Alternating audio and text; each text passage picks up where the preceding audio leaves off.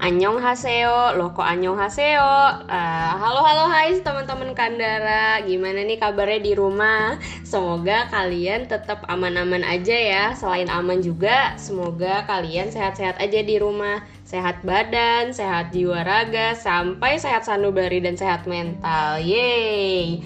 Nah, balik lagi nih sama gua Dira dan tentunya narsum yang sama yang masih kece juga kayak kemarin nih ya iyalah orang sama gitu narsumnya ya. Boleh dong disapa nih teman-teman kandaranya. Halo. Halo, halo semua. Butuh ya, ini lagi. ya kayaknya. Oke mantap. Nah jadi kalau kalian udah pernah denger Kandara podcast yang episode pertama nih yang masih episode 0 ini sebenarnya gue agak bingung juga sih karena itu episode 0 tapi itu sebenarnya episode pertama juga gitu. Tapi ini episode pertama tapi kedua gitu kan agak gimana gitu. Tapi ya udahlah nggak apa-apa ya. Oke okay, yeah, yeah, yeah.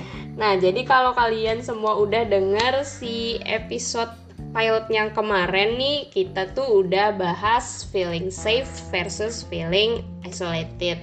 Nah Uh, kalau kalian belum pernah denger yang itu wah gila kalian parah banget sih. Kalau kata Roma Irama terlalu wajib parah wajib banget wow. kalian harus dengerin gitu. Nah nah jadi setelah uh, kita ngomongin feeling safe versus feeling isolated di episode sebelumnya nih. Nah kita bakal bahas kelanjutannya nih. Kalau kemarin kita udah bahas tentang kayak semacam intermezzonya lah. Kayak feeling safe tuh apa sih? Terus feeling isolated tuh apa sih? Nah sekarang kita ke topik yang lebih advance. Wih lebih advance. Wow. Seram juga gitu ya dengernya mm-hmm.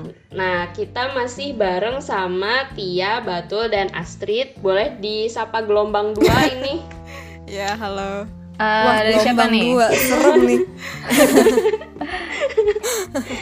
Oke deh, gimana ya. kabarnya nih teman-teman? Iya baik. Baik. Oh, iya, btw mau ngelurusin ya nama nama gue oh, nama iya. gue bisa Tia bisa Hadi sih. Jadi bebas mau manggilnya apa. Cuman kayaknya kemarin gue memperkenalkannya sebagai Hadi gitu. Terus tapi orang-orang tetap manggil gue Tia. Ya gak apa-apa juga sih gitu. Jadi terserah kalian lah bebas yang mana gitu ya. Oke, udah. Ya siap okay. Tia Hadi. Jadi sulit emangnya kalau punya panggilan banyak tuh ya. iya gitu deh oke okay, yeah. deh nah jadi nih ngomong-ngomong soal advance dari feeling safe versus feeling isolated nih. Jadi uh, baru banget nih aku baca ada salah satu berita dari CNN yang ngasih tahu tentang uh, mental health yang sekarang lagi terjadi selama pandemi ini nih. Nah, setelah aku baca-baca, jadi di situ tuh uh, salah satu direktur mungkin ya yang ada di WHO itu dia bilang kalau uh, mental health ini serius banget uh, selama pandemi ini karena uh, semakin tinggi gitu justru persenannya. Kayak misalnya di Kanada itu ada, ada peningkatan bahkan sampai ada uh, 50% health worker itu yang sampai butuh uh, penanganan mental uh, mental healthnya gitu terus juga selain dari health worker terus juga bahkan sampai ke anak-anak. Jadi katanya anak-anak pun banyak orang tua yang mengeluhkan mereka tuh mengalami gangguan konsentrasi gitu. Nah kan ini berarti kayak wow berarti sebenarnya uh, yang kita lihat selama ini kan cum kayak cuman oh ini virusnya nyebar nih gitu. Kayak yang selama ini orang lihat kan itu. Tapi padahal sebenarnya ada isu lain yang eh, nggak uh, kalah serius sama itu gitu ya itu tadi mental health ini. Nah kalau menurut kalian nih uh, dari artikel yang tadi gimana sih pandangan kalian soal mental health yang terjadi selama pandemi ini? Hadi dulu Hadi dulu Hadi. Hadi, dulu? iya Hadi dulu. Oke, sebagai gini, kalau misalnya dari artikel yang yang tadi Dira jabarkan kan itu Kanada ya tapi bisa bisa apa ya? Bisa jadi cerminan untuk apa yang terjadi sama mental orang-orang di dunia secara umum gitu. Cuman kalau misalnya gue mau ngomongin tentang mental issue yang terjadi di Indonesia itu kan sebenarnya apa ya risetnya nggak terlalu banyak gitu yang kita cari. Tapi ini berawal dari uh, lebih khawatir lebih ke kekhawatiran gue pasti orang merasakan xenofobia gitu terhadap apa-apa yang baru terjadi kan maksudnya karena terutama pas baru mulai pandemi ini ya xenofobianya yang dirasakan sangat parah gitu. Orang-orang yang ngerasa uh, ngerasa takut sama perubahan yang baru berarti kan kayak ih gue sekarang harus lebih banyak tinggal sendiri gitu. Gue lebih banyak uh, lebih banyak ngabisin waktu di dalam daripada di luar nggak bisa keluar. Uh, sementara kalau misalnya untuk menuju new normal sekarang sendiri apa kita masih merasa xenofobia gitu? Itu mungkin nggak separah di awal. Kalau misalnya kita bicaranya soal uh, soal pandeminya gitu ya. Tapi kan sebenarnya new normal pun sesuatu yang baru, depannya aja namanya new gitu. Jadi apakah ada ketakutan-ketakutan baru gitu yang dirasakan oleh orang-orang, terutama orang-orang di Indonesia, yang memang mau kita bicarakan gitu. Itu sih. Jadi kalau misalnya dari artikel CNN itu bikin gue berpikir juga sebenarnya kalau misalnya di sini gimana gitu itu gue hmm, benar-benar setuju setuju. Mm -mm. pandemi ini memang kalau dilihat-lihat bikin ketakutan baru juga sih ya walaupun ada beberapa orang juga yang bahkan masih menganggap bahwa corona ini hoax. Iya iya. iya, iya. konspirasi. Oke. Okay. nah kalau misalnya menurut Astrid gimana nih? Kalau menurut gue, pertama respon gue terhadap artikel itu menurut gue menarik ya karena uh, ini sebetulnya jadi uh, colekan untuk kita semua untuk sadar bahwa uh, tingginya angka penyebaran uh, COVID-19 setara dengan uh, masalah is mental isu ini gitu. Jadi gini, uh, ada di banyak negara, baik itu Amerika, bahkan di Indonesia sendiri, uh, masih sangat minim uh, kepedulian uh, terhadap mereka yang uh, bermasalah secara mental. Masalahnya adalah ketika pandemi ini terjadi, kebutuhan manusia untuk uh, kita bisa bilang mental healing gitu, baik itu dalam bentuk bantuan psikologi klinis maupun misalkan social interaction gitu. Nah itu kan jadi uh, berkurang gitu. Sehingga sebetulnya e, mereka jauh lebih butuh sebetulnya pertolongan-pertolongan tersebut di saat ini gitu. Masalahnya kalau gue sendiri ngelihatnya negara kita masih sangat fokus terhadap bagaimana caranya memulihkan ekonomi. Itu yang terjadi tapi mereka mengesampingkan mengenai mental health ini gitu. Yang mana sebetulnya kalau kita bicara lebih jauh gimana caranya kita bisa bicara soal uh, pemulihan sektor ekonomi orang-orang disuruh kerja di saat mereka juga harus dealing dengan masalah mental. Berarti kan mereka dipaksa untuk menjadi produktif di saat sebetulnya mereka kesulitan untuk bisa menata emosi dan pikiran mereka. Nah ini yang jadi masalah sebetulnya. Karena gini kalau kita bisa bicara secara lebih luas lagi mereka yang kemudian tidak bisa uh, produktif atau maksimal dalam pekerjaannya ini akan menuntun mereka terhadap uh, kemiskinan gitu. Karena kalau misalkan kerjanya nggak bagus otomatis bisa bawa dampak tersendirilah terhadap uh, pemasukan dia. Misalkan kalau pengusaha dia nggak produktif ya income-nya akan semakin sedikit. Mereka yang bekerja di kantor kalau nggak uh, optimal bisa-bisa dipecat. Ujung-ujungnya ya mengarahkan ke satu uh, hal yang sama yaitu kemiskinan gitu yang mana berdampak buruk juga terhadap perekonomian negara. Jadi sebetulnya masalah mental health ini lebih sangat-sangat kompleks dan fundamental, tapi tidak disadari oleh negara kita, termasuk uh, mungkin terkadang kita sendiri juga luput gitu memperhatikan itu. Itu sih menurut gue. Hmm, benar-benar soalnya juga kan gue setuju sama ini soalnya kan kayak nggak semua orang peduli juga gitu kan soal mental health ini karena kalau gue perhatiin sih sebenarnya ini kayak hal yang masih agak tabu sih di sini ya gak sih? Iya ya. Iya. Gak banyak orang yang membicarakan dan concern. Iya karena gue rasa gini ada stigma stigmanya dalam artian kalau misalkan kita pergi ke psikolog atau ke psikiater atau misalkan kita bilang bahwa ya kita punya masalah mental orang kemudian berpikir bahwa oh ini orang depresi ini orang gila ini orang skizofrenia gitu padahal enggak kalau kita bicara mengenai masalah mental sendiri marah aja bagian dari itu. Marah bagian dari masalah kesehatan mental. Yang di mana kalau kita nggak mampu mengelola rasa marah kita itu akan berdampak buruk terhadap perkembangan psikologis yang berpengaruh terhadap tindakan kita gitu. Jadi sebetulnya kita juga uh, kita semua ini perlu kemudian mengevaluasi lagi pemahaman kita mengenai masalah kesehatan mental. Supaya tidak uh, terganggu oleh stigma-stigma yang ada di luaran. Iya benar-benar.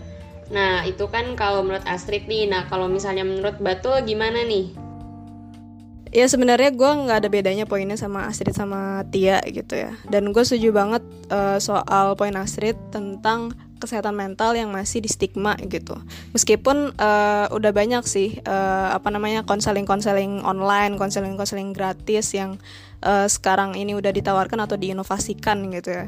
Jadi menurut gue memang kesehatan mental ini sangat uh, poin tambahan gue sih itu aja sih. Kesehatan mental ini sangat uh, mengkhawatirkan di era pandemi, tapi juga fasilitas untuk uh, bisa um, apa namanya menyelesaikan hal itu juga sudah lumayan terbuka dan tersedia gitu gitu sih oke oke setuju nah jadi sebenarnya e, dari berita itu kita semua tahu ya kalau misalnya mental health ini sangat fundamental ya walaupun belum banyak e, dibahas juga di Indonesia. Nah apalagi sekarang selama pandemi ini kan kita e, negara kita ini banyak banget ngeluarin kebijakan gitu kan.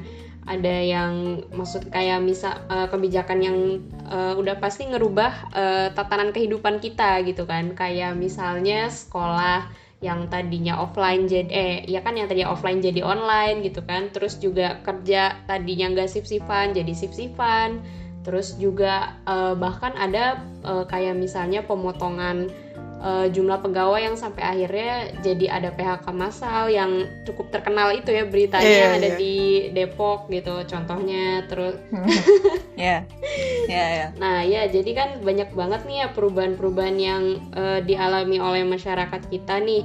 Nah kan uh, udah pasti hal-hal kayak gini berpengaruh ya kayak tadi kan udah di spoiler dikit sama Astrid. Kayak misalnya eh bukan Astrid sama Hadi. Itu kayak misalnya tadi kalau misalnya ada yang uh, kehilang eh bukan bukan hadiah.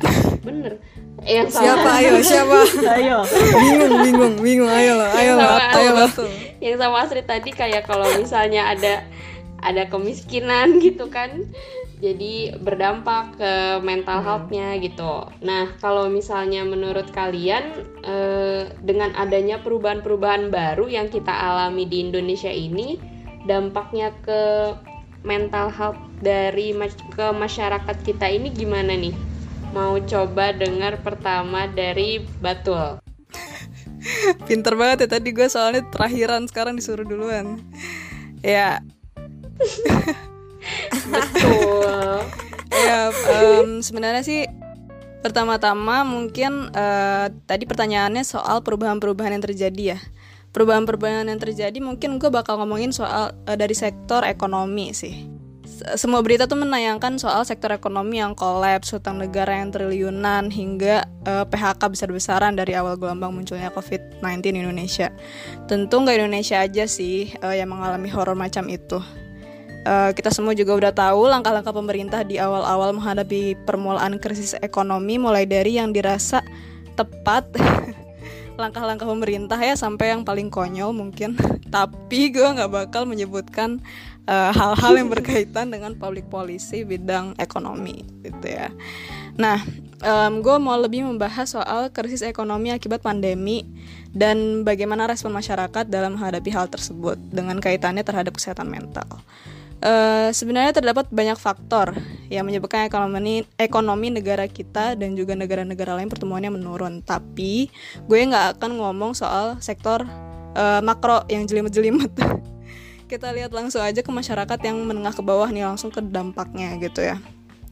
Jadi perubahan uh, besar-besaran yang terjadi di sektor ekonomi uh, tingkat masyarakat menengah ke bawah gitu ya itu salah satunya ya tadi udah disebutin sama uh, host kita yang tercinta yaitu soal adanya PHK massal gitu di awal pandemi hey. terus juga uh, nah PHK massal ini akhirnya kan mengakibatkan penambahan jumlah pengangguran tuh terus ditambah lagi juga para pelaku ekonomi yang kerjanya harian dan sangat mengandalkan keberadaan manusia ya di luar ruangan itu kehilangan pekerjaannya juga Salah satu faktornya ya dengan diberlakukannya PSBB oleh pemerintah.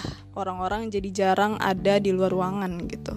Terlepas dari masalah banyaknya yang bebal selama PSBB ya.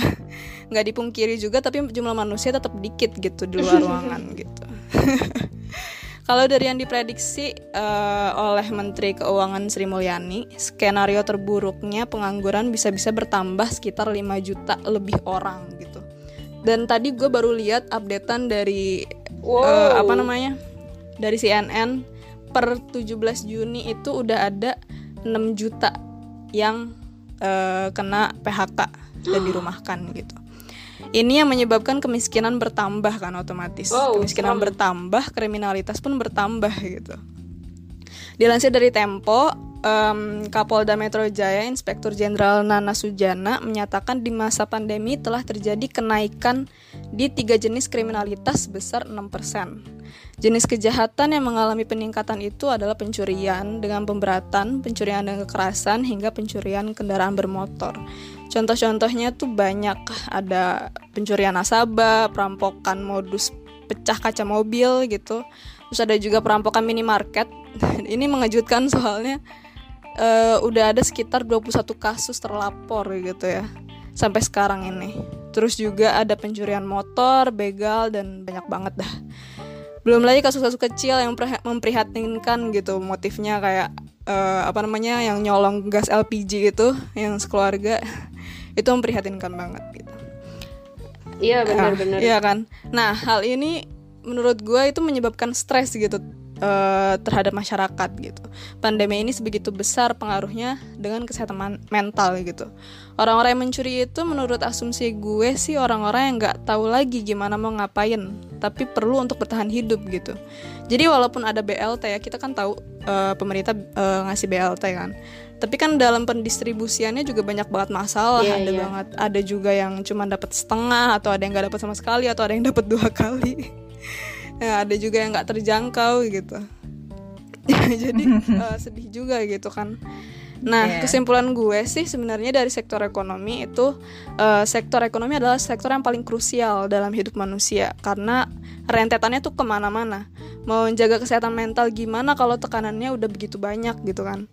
Tapi ada aja tentu yang bisa uh, berpikir jernih dan mencuatkan ide-ide brilian kayak buka usaha masker, uh, usaha pelindung wajah atau bikin uh, apa namanya hand sanitizer sendiri terus dijualin gitu. Ya, memang banyak, tapi nggak semua orang punya kapasitas yang sama kan.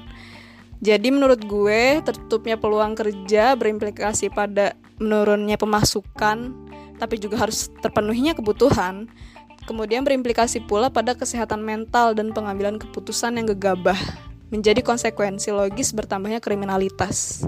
Outputnya nggak selalu sebenarnya berakhir pada uh, kriminalitas dan kontraproduktif gitu kan. Yang penting kan kita tetap tenang dalam menghadapi tekanan dan muter otak tuh gimana caranya buat keluar dari masalah gitu. Ya outputnya bakal baik kalau bisa kayak gitu. Jadi produktif lah gitu. Jadi perubahan dari sektor ekonomi dan respon masyarakat dari sisi gue itu sih yang gue dapet selama ini. Oke. Okay. ya oke okay, benar sih benar. Setuju banget. Apalagi kalau kayak misalnya kriminalitas udah meningkat tuh sebenarnya yang stres gak cuman orang yang di bawah garis kemiskinan gitu. Justru yang di atas juga makin takut itu kan kayak wah tetangga gue kemarin yeah. kecolongan nih wah jangan-jangan gue nih next gitu kan. Benar benar benar. Iya kan? yeah, bener makin takut juga mereka gitu kan. Oke nah kalau tadi kita udah ngomongin maling nih uh, tadi di awal kan kita sempat singgung juga uh, stres ini kan sam bahkan sampai ke anak-anak nih. Nah gue pengen denger nih kalau misalnya dari Hadi gimana nih? Oke, dari gua ya. Sebenarnya kalau misalnya gue yang paling berbekas mungkin dari sektor pendidikan karena walaupun gue jauh dari keluarga tapi gue sebenarnya cukup family person sih. Maksudnya gue ngelihat kayak keponakan gue apa kabar terus uh, sepupu-sepupu gue apa kabar? Terus kakak-kakak gue yang ngurus anak-anaknya apa kabar? Jadi um, akhirnya gue lebih banyak riset soal sektor pendidikan uh, apa yang apa pengaruh yang terjadi gitu pada sektor pendidikan setelah adanya uh, pandemi ini. Dan apa yang mungkin bisa kita prediksi bakal kejadian di new normal gitu di di sektor pendidikan gitu. Oke, jadi uh, sebenarnya yang pertama kali muncul itu kan uh, kebiasaan yang belum pernah bukan belum pernah ya yang bener-bener kayak baru gitu buat kita semua itu kan uh, kegiatan belajar mengajar jarak jauh gitu. Mm-hmm. Itu kayaknya terakhir kejadian wabah zaman dulu banget yang cara cara kegiatan belajar mengajarnya tuh mereka pakai uh, telegram bukan telegram buatan Pavel Durov ya bukan eh, iya, iya, telegram iya. surat jadi tau, kayak tau, dikirim pakai perangko nanti dikasih uh, apa dikasih balasan sama gurunya iya dulu jadi zaman dulu pernah ada kayak gitu juga oh, sih keren. yang sebenarnya buat mereka pun pasti apa ya punya tantangannya sendiri gitu ya pada pada zaman itu. Nah sekarang pun kan begitu ya. Tapi sebenarnya kalau misalnya kita lihat dari sisi kepraktisan, jelas lebih enak sekarang gitu karena bener-bener uh, bisa bisa pada waktu yang sama gitu kayak masih bisa video conference masih bisa dikasih PR masih bisa dikasih game apa bukan game sorry kayak apa sih soal-soal online gitu yang diisi yang nanti langsung muncul skornya dan sebagainya. Tapi kita kan bukan negara yang penggunaan teknologinya tuh merata gitu. Ada ada banyak daerah-daerah yang nggak terjangkau teknologi ada banyak banget tapi sekolah tetap harus libur gitu. Jadi kalau yang gue lihat masalah yang paling yang paling apa ya yang paling beratnya itu nantinya bakal ada kesenjangan banget soal uh, soal pendidikan gitu. Jadi bakal ada banyak ketertinggalan gitu. Terutama dari orang-orang yang nggak dapet uh, kesempatan untuk menggunakan teknologi itu menggunakan privilege itu. Kalau misalnya untuk orang-orang yang anak-anak yang masih bisa belajar di di rumah gitu ya atau bahkan gue gitu yang masih bisa kuliah tapi masih bisa bimbingan online dan sebagainya hmm. itu sebenarnya masih sangat diuntungkan ya dengan segala privilege ini itu cuman gak bisa dipungkiri juga e, cara orang belajar kan beda-beda ya gaya belajar preferensi dan sebagainya ini cara belajar seperti ini uh, banyak gak maksimalnya untuk berbagai orang gitu. Termasuk gue juga. Bukan tipe yang sebenarnya suka cara belajar ini. Mm. terus gue juga lihat kalau misalnya gue denger cerita-cerita keponakan gue juga apa ya mereka jadi lebih lebih bukan males ya. Kayak mungkin karena di rumah gitu ya vibe vibe disiplinnya juga jadi mulai menurun gitu. Uh, apa sih minat belajarnya mulai menurun juga. Tapi mereka bosen juga gitu ya kayak uh, mungkin senang sih ketemu teman-temannya tapi nggak bisa kayak belajar maksimal gitu hmm. um, iya gitu sih dan kayak yang gue temuin selain itu juga apa namanya uh, di banyak ada beberapa riset yang bilang kalau misalnya anak SD yang sekarang yang belajarnya lewat video conference itu uh, kan ada hasil tes literasi mereka ya seperti apa kayak kayak perkembangannya gitu dicatat gitu di memang si apa sih si si sampelnya sebenarnya nggak terlalu banyak tapi menurut gue itu bisa ngasih insight juga jadi ternyata uh, peningkatan literasinya, perkembangan literasinya tuh uh, gak, gak ini gitu, gak tinggi gitu, gak cukup, gak secukup apa, gak sebesar yang dulu gitu, sebelum sebelum bisa video conference dan sebagainya. Jadi yang gue lihat ternyata masih banyak banget tantangan pendidikannya nih di Indonesia di sektor pendidikannya. Kayak masih banyak yang harus dikerjain gitu. Walaupun gue tahu kayak uh, kalau dari pemerintah kita sebenarnya banyak usaha yang dilakukan untuk memperjuangkan ini sih sebenarnya. Tapi kalau misalnya soal PR dan apa yang harus dilakukan untuk menyesuaikan masih banyak sih menurut gue. Uh, terus kalau misalnya dari stres jelas memberi anxiety ya sebenarnya keresahan juga nih anak-anak bisa tetap pinter gak maksud gue kalau misalnya mereka naik kelas mereka naik kelas nanti tahun depan mereka bisa ngikutin pelajarannya nggak misalnya sekarang dia lulus tapi kagak bisa pecahan gitu. Kagak bisa bilangan pecahan. Ntar kalau misalnya tahun depan dikasih pelajaran yang ada pecahan perkalian terus ditambah ini itu lagi jadi bisa nggak ngerjainnya gitu? Banyak kekhawatiran seperti itu sih. Itu kalau menurut gue kayak gitu. Ya benar-benar okay, itu aja sih. Gue sebagai salah satu pengamat apa pengamat Twitter juga gitu ya jadi di Twitter mm -hmm. tuh sekarang lagi banyak yang sering ngeluh gitu ya kayak misalnya ada ibu-ibu yang bilang kayak ini gurunya ada yang nggak ngajarin gitu jadi kayak iya. dia cuma ngasih materi doang lewat uh, kayak textbook lah atau kalau atau enggak dia cuma ngasih tugas aja gitu jadi uh, sedangkan mm -hmm. si ibunya ini juga dia nggak bisa ngajarin gitu jadi akhirnya Bener-bener. ibunya juga stres gitu bahkan gue lihat ada uh, ini ini lucu sih sebenarnya jadi gue pernah lihat ada yang jual jasa uh, ngerjain PR gitu jadi makin tinggi tingkatannya kayak jadi SD tuh kalau nggak salah kayak cuma lima puluh ribu tiga pelajaran Joki ya? gitu Jelek Iya, banget. joki. Wow. jadi sekarang joki tuh udah ada dari tingkat SD Waduh. sampai oh, Hebat sampai banget. SMA itu kan Iya, kayak iya. wow gue juga kaget sih ngeliatnya iya wah aneh-aneh Joki juga ya. skripsi ada gak? Ada, Ada, kalau itu sebelum pandemi juga ada Strin iya dari dulu ada. iya.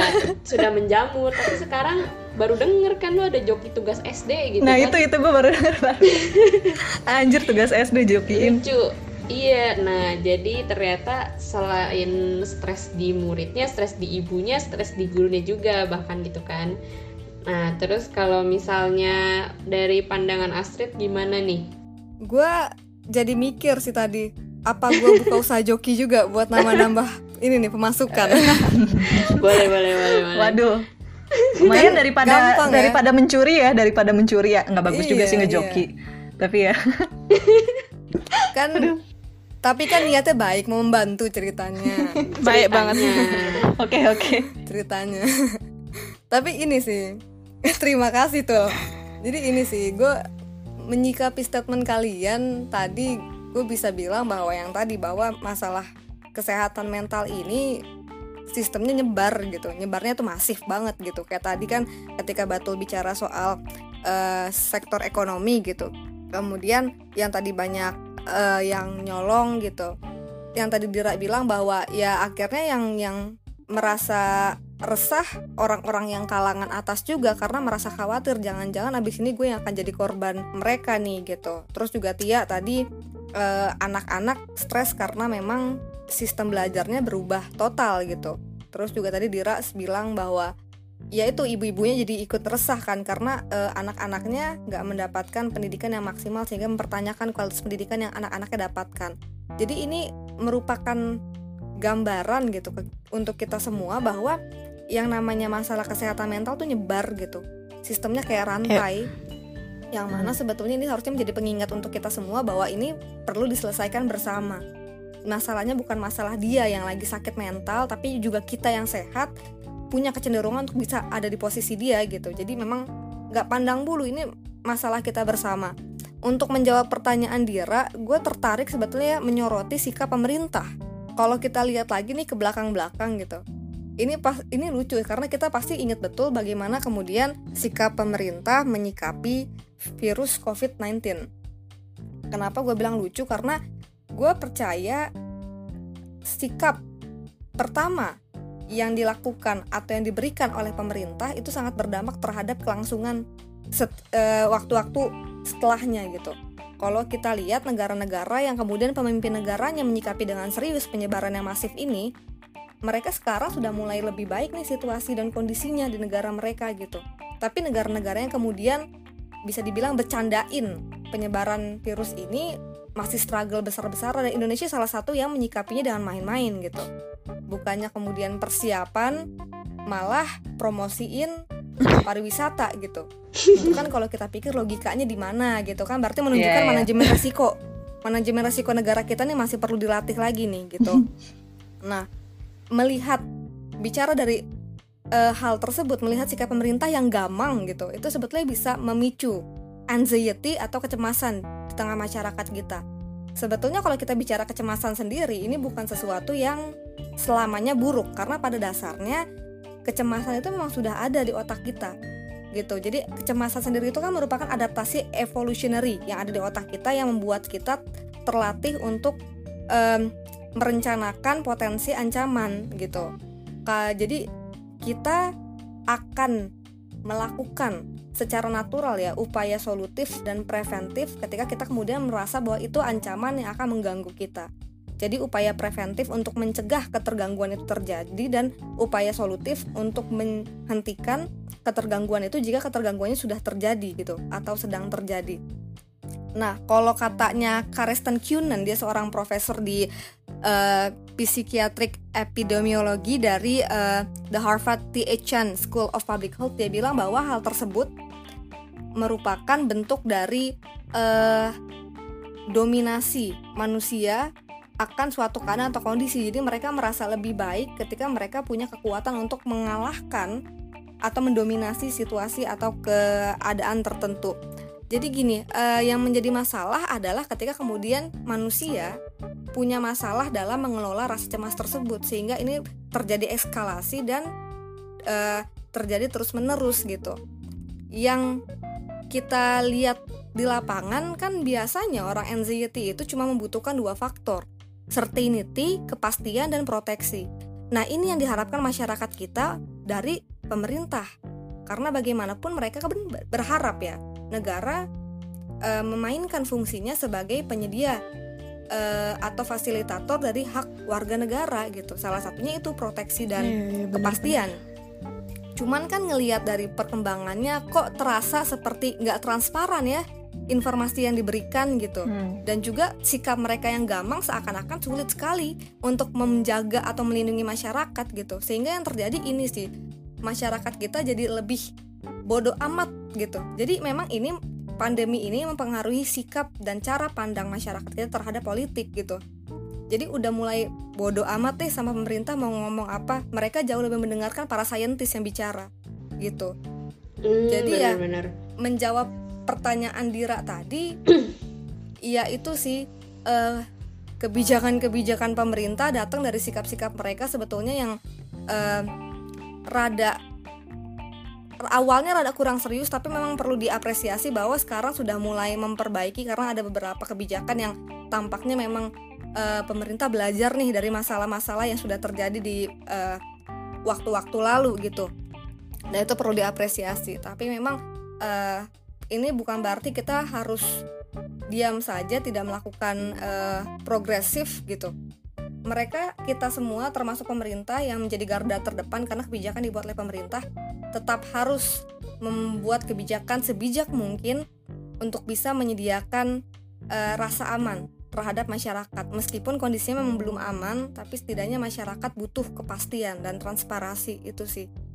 Jadi buatlah kebijakan yang memang pro rakyat gitu loh karena kan hmm. kita lihat sikap pemerintah anehnya um, pemerintah daerah dan pemerintah pusat aja sikapnya beda gitu seakan-akan menunjukkan iya, bahwa iya, tidak ada iya. komunikasi dua arah nih antara pemerintah pusat dengan pemerintah daerah gitu Betul. jadi setuju, masyarakat setuju. makin bingung gitu dibuat hmm. bingung sama kebijakan pemerintah gitu jadi harapan harapannya sih yaitu pemerintah ayolah lebih solid lah gitu, gitu betul betul perlu ya, kekompakan ya perlu yeah. kekompakan seperti kita berempat gitu Anjir. Iya benar. Iya, cobalah berunding, iya. berunding, berunding. Gitu. Perlu satu grup WhatsApp. Iya, ya? harus berkomunikasi, yes. harus berdialog gitu. Benar, benar. Harusnya. Apa Telegram aja biar lebih aman. Telegram. Iya, oh iya, Telegram. Gitu ya. Nah, Supaya iya, nggak bisa dihack. Iya.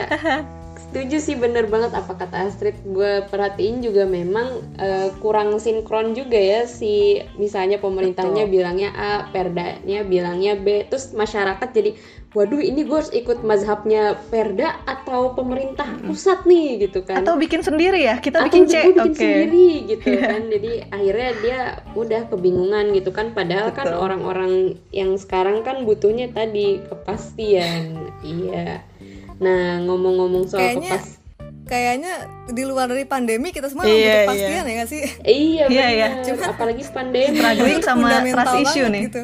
Betul. Iya, iya kita betul. nggak pandemi aja butuh kepastian gimana lagi pandemi gitu kan? Ih, iya. Kira nih jago sekali.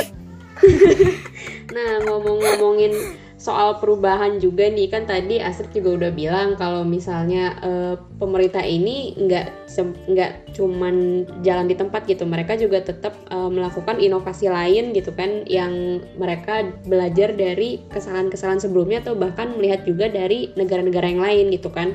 Nah salah satu perubahan yang uh, kita alami saat ini kan salah satunya dengan uh, adanya perkenalan protokol new normal oleh pemerintah gitu kan Nah, kalau misalnya menurut kalian, oh ya sebelum kita ngomongin uh, new normal nih kan uh, terkenal banget nih ada slogan bapak kita tercinta yang berkata bahwa kita harus berdamai dengan yeah, COVID-19 yeah. gitu. Baru ulang nah, tahun, baru ulang tahun. Iya, selamat oh ulang iya, tahun bener, Pak. Baru ulang tahun. Hmm. Nah, iya jadi kan uh, kita berdamainya dengan cara adanya protokol new normal ini, walaupun protokol ini juga sebenarnya masih uh, banyak banget kontroversinya nih karena kan ada yang setuju ada yang enggak. Karena katanya kan uh, new normal ini cuma boleh diterapkan kalau misalnya udah ada penurunan kasus. Sedangkan kita kan everyday naik gitu kan. Nah jadi nah jadi kalau menurut kalian nih adanya new normal ini sebagai respon pemerintah terhadap isu kesehatan mental atau justru atas sebab yang lain Nah, terus juga menurut kalian ini uh, new normal ini bisa direlasikan dengan isu kesehatan mental atau enggak nih? Hmm, dari siapa dulu? Dikocok tadi hasil cap cip cup dapatnya Astrid. Oke. Okay. Oke, okay, gua dulu karena gua tadi terakhir ya. gua mulai tahu nih Jangan sistem kerjanya dong. nih. Ini kan Iya, gue cap gua cip mulai cup. tahu sistem kerjanya. Bohong aja Dira. Jadi ketahuan kan. Jadi gue mau men- ini dulu sih mau menanggapi kata-kata Bapak Presiden kita yang kemarin baru berulang tahun. Jadi harapannya semoga semakin bijak Pak dan adil lah ya. Jadi Amin. beliau Amin. kan iya beliau kan bilang berdamailah dengan COVID-19 gitu. Ketika gue pertama kali dengar statement itu respon pertama yang gue keluarkan adalah Pak saya tidak ingin berdamai dengan virus.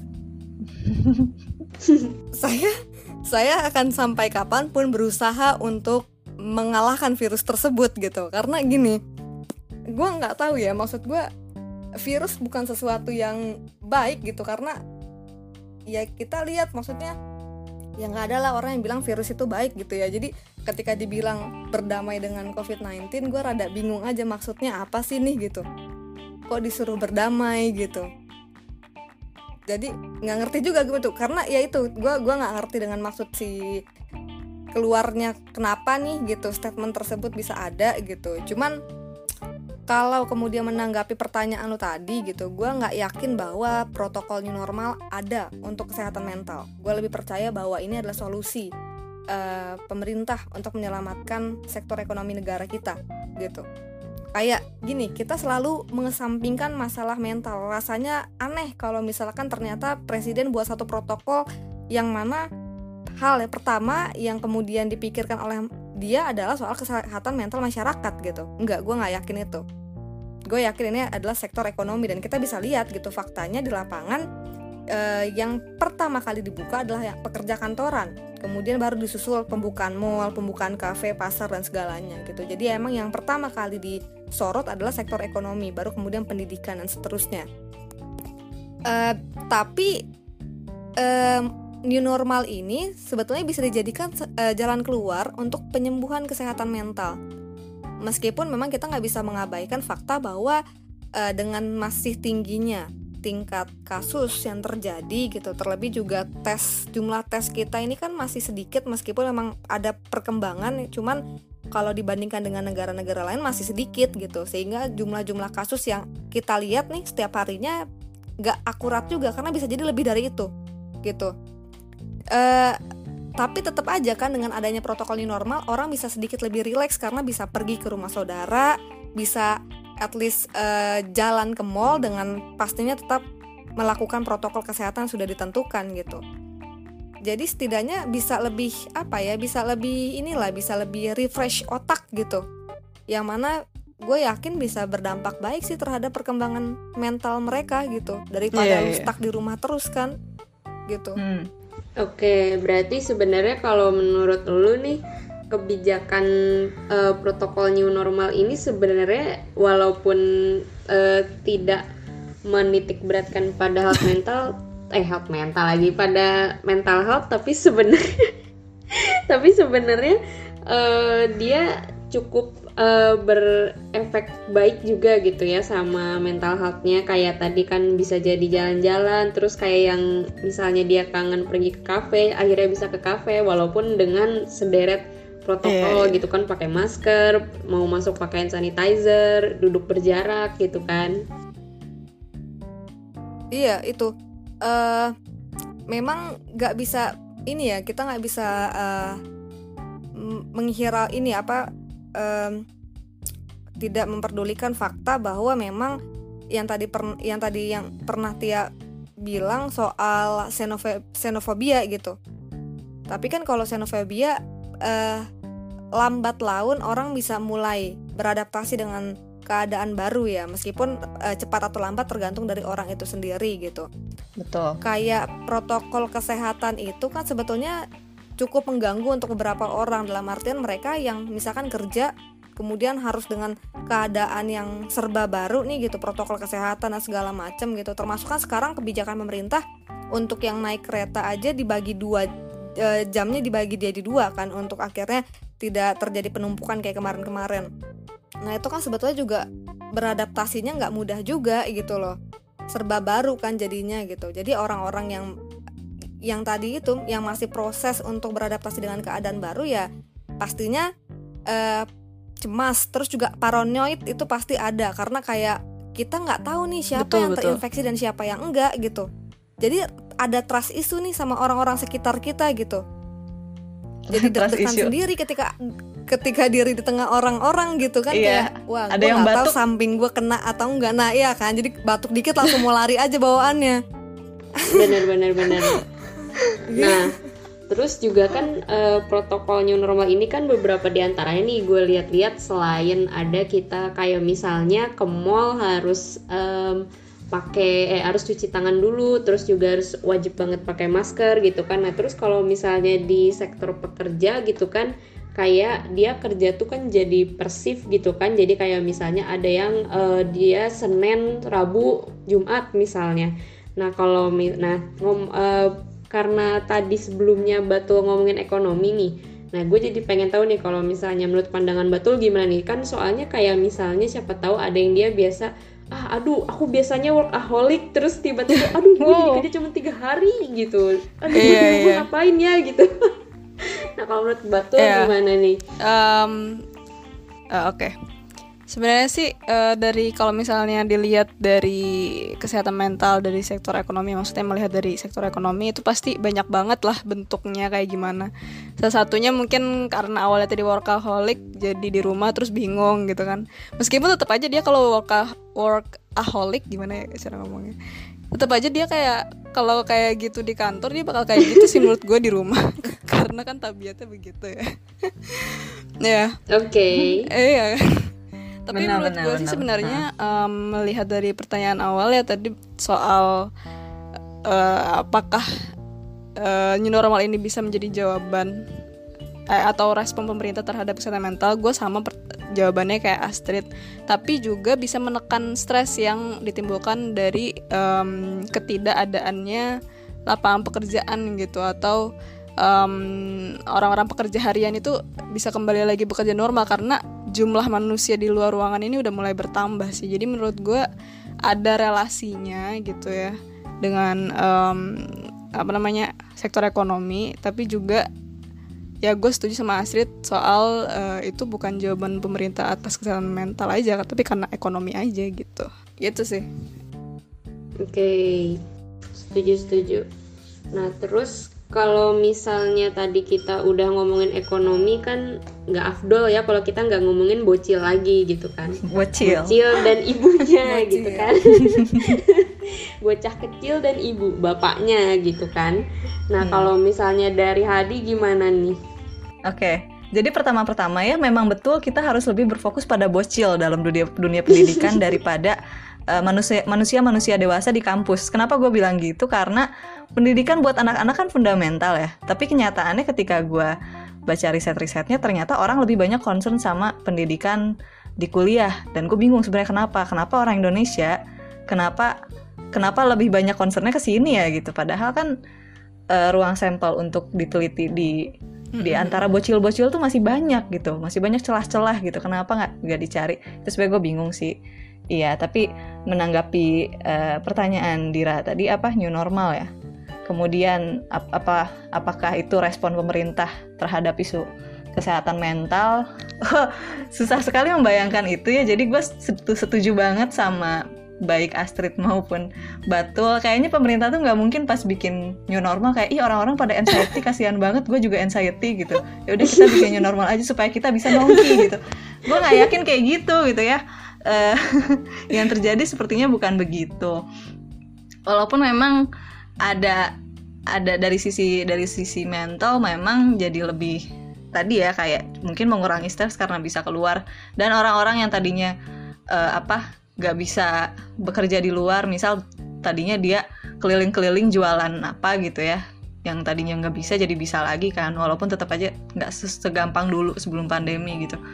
Iya tapi kalau misalnya dari pendidikan gue apa ya gue kan gue terus terang kalau disuruh milih masih lebih milih pendidikan di dalam ini ya di dalam uh, di uh, sorry di rumah dari rumah aja gitu. Jadi jarak jauh karena kalau misalnya keluar gue nggak mau meres apa gue nggak mau mengambil resiko uh, ancaman virus untuk apa untuk anak-anak gitu atau siapa pun yang sedang menempuh uh, menempuh perjalanan pendidikannya gitu uh, jadi apa ya yang gue tahu kan kalau nggak salah memang dicoba ya sempat dicoba juga untuk beberapa sekolah uh, sekolah di luar.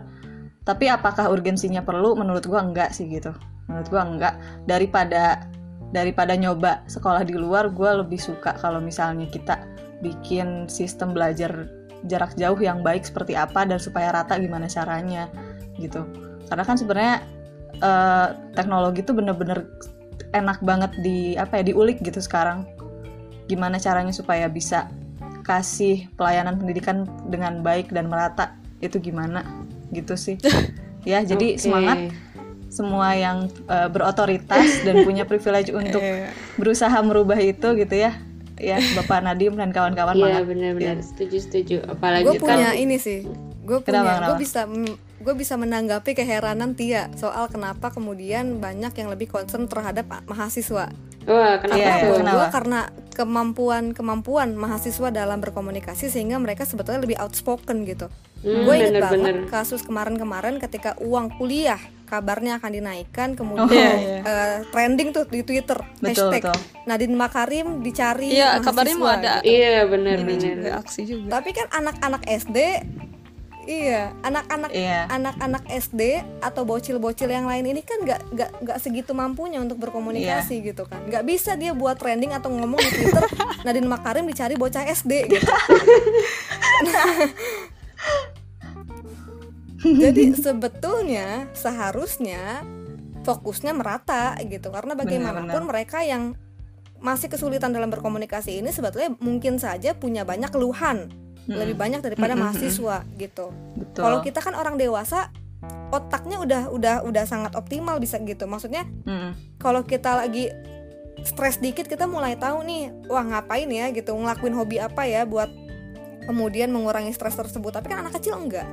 Tahu hmm. itu stres aja belum tentu gitu loh yang stres ibunya sih gue rasa yeah, lebih banyak bener, begitu bener. ya ya bocil mungkin seneng main-main di rumah orang gak sekolah temen gue adanya dua minggu pertama kayak gitu dia bilang terima kasih corona. Anjir gue denger ya. Itu dua bener, minggu bener, pertama bener, sih. ke sana kayak dia bosan dua minggu pertama sisanya iya, dia iya. stres kok aku nggak iya. sekolah sekolah gitu. Karena iya, keponakan gue kayak gitu. Bener. Uh-uh. iya keponakan gue kayak gitu. Pas ditanya kamu paling kangen sama siapa? Teman-teman aku di teman-teman sih bukan sekolah. Iya, iya. gitu. Dan sebenarnya kita pun begitu sih menurut gue iya teman-teman. Iya, bukan guru ya bukan guru di sekolah. Iya bukan bener-bener setuju banget nih apalagi mm -hmm. uh, kayaknya sebenarnya ibu-ibu tuh sih bikin aliansi gitu ya di Twitter biar bisa bikin hashtag bareng-bareng iya. gitu ya sebenarnya. Bisa bisa. Nadima kali bicara ibu-ibu gitu kan. Nah itu itu serem itu serem. Karena lo tau lah kekuatan ibu-ibu kan iya. parah.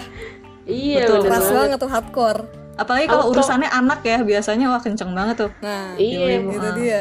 Nah iya masalahnya mereka cuma berani ngobrolnya baru di grup WhatsApp ini. Kurang ini yeah. aliansi ibu-ibu kurang ibu, kuat ibu-ibu nggak bisa main tapi btw sebenarnya gue juga ngerti kenapa jarang maksudnya jarang jarang. Iya btw gue juga sebenarnya ngerti. Gue sebenarnya ngerti juga kenapa lebih banyak riset soal uh, anak-anak kuliah juga sih. Maksudnya keheranan gue itu adalah kenapa nggak ada yang concern sama bocil ya. Tapi gue ngerti kenapa ada ada yang concern sama uh, mahasiswa.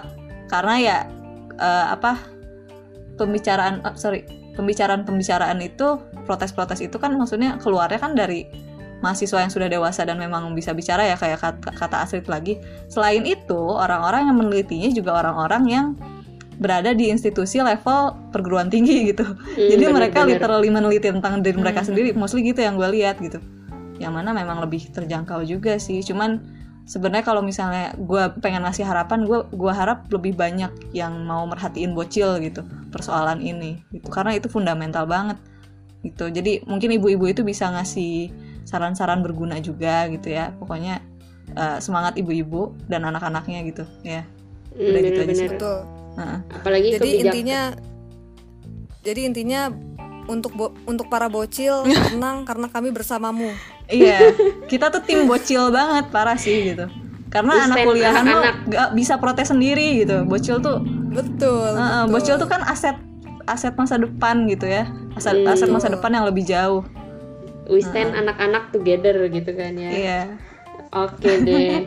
Apalagi kan sekarang eh, ini ya beberapa menteri pendidikan kita kan udah mulai buka juga tuh sekolah-sekolah yang zona hijau gitu kan. Ada Benar, beberapa sekolah percontohan gitu kan. Mm-mm. Ini juga menurut gue sebenarnya bak- eh, bener kata Astrid sih eh, mental health ini rantai kayak rantai gitu. Udah sama pertama ibu-ibunya satu eh, agak takut mungkin ya kayak waduh anak gue sekolah nih dia ket- bakal ketularan gak ya gitu kan. Belum lagi para anak-anak ini kan mereka eh, ada juga yang kayak ada yang patuh mau pakai masker gitu kan ada juga yang copot pakai copot pakai akhirnya yang bingung juga bahkan menurut gue satpamnya pun pasti ikut bingung gitu kan kayak weh weh itu pakai maskernya dek gitu kan.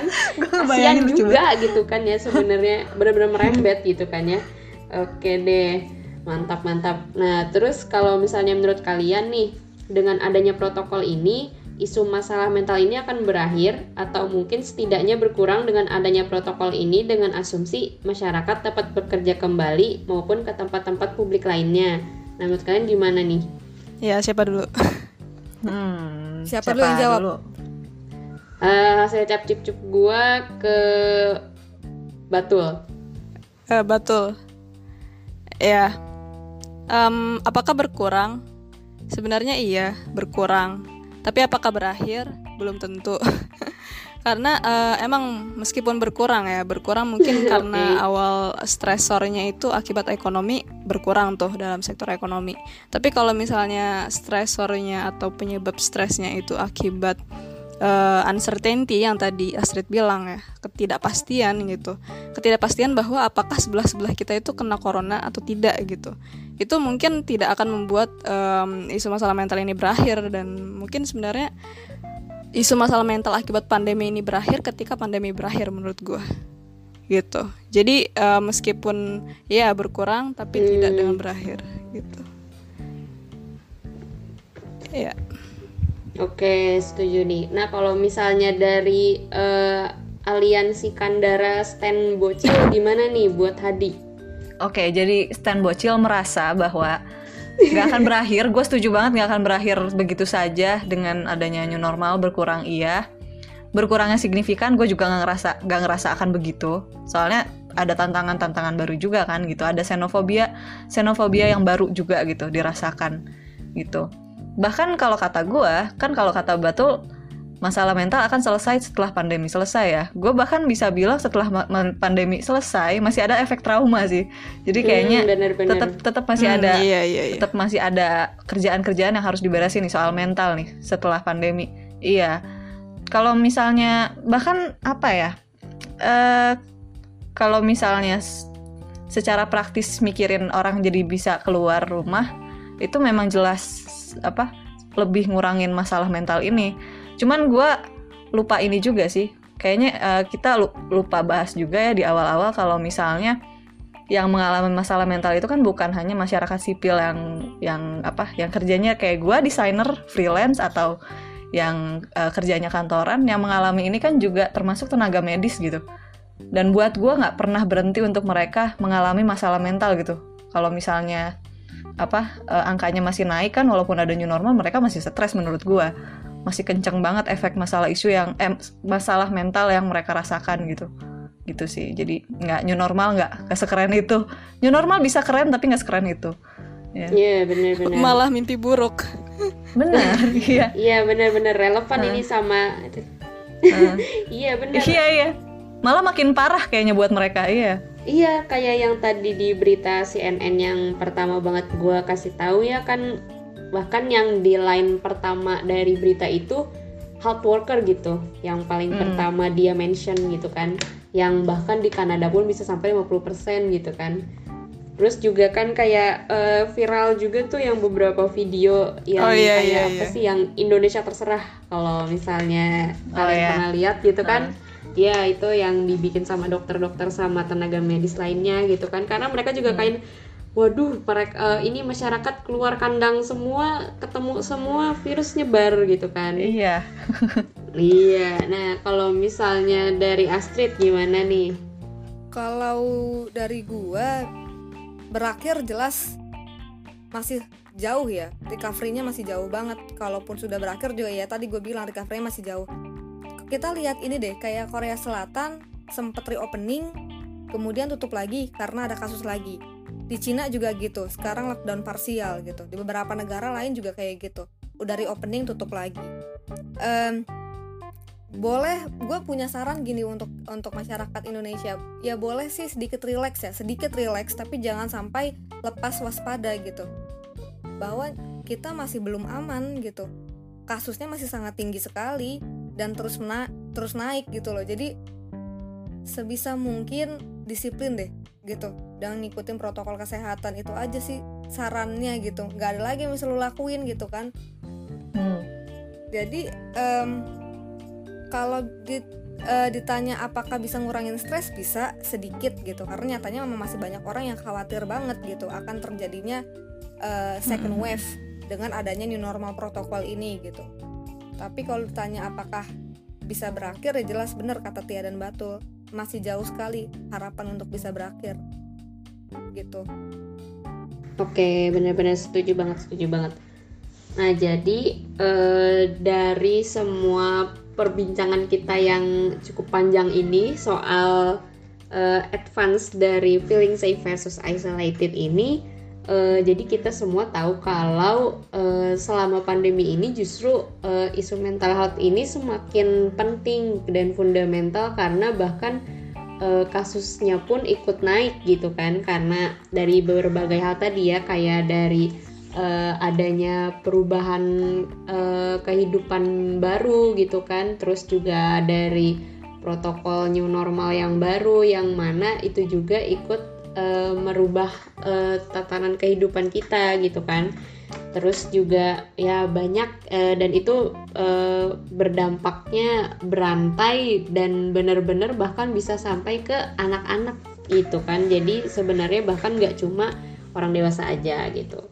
Nah buat uh, teman-teman Kandara uh, pokoknya tetap semangat terus di rumah uh, stay safe stay healthy Eh, dan jangan lupa buat uh, follow Instagram kita.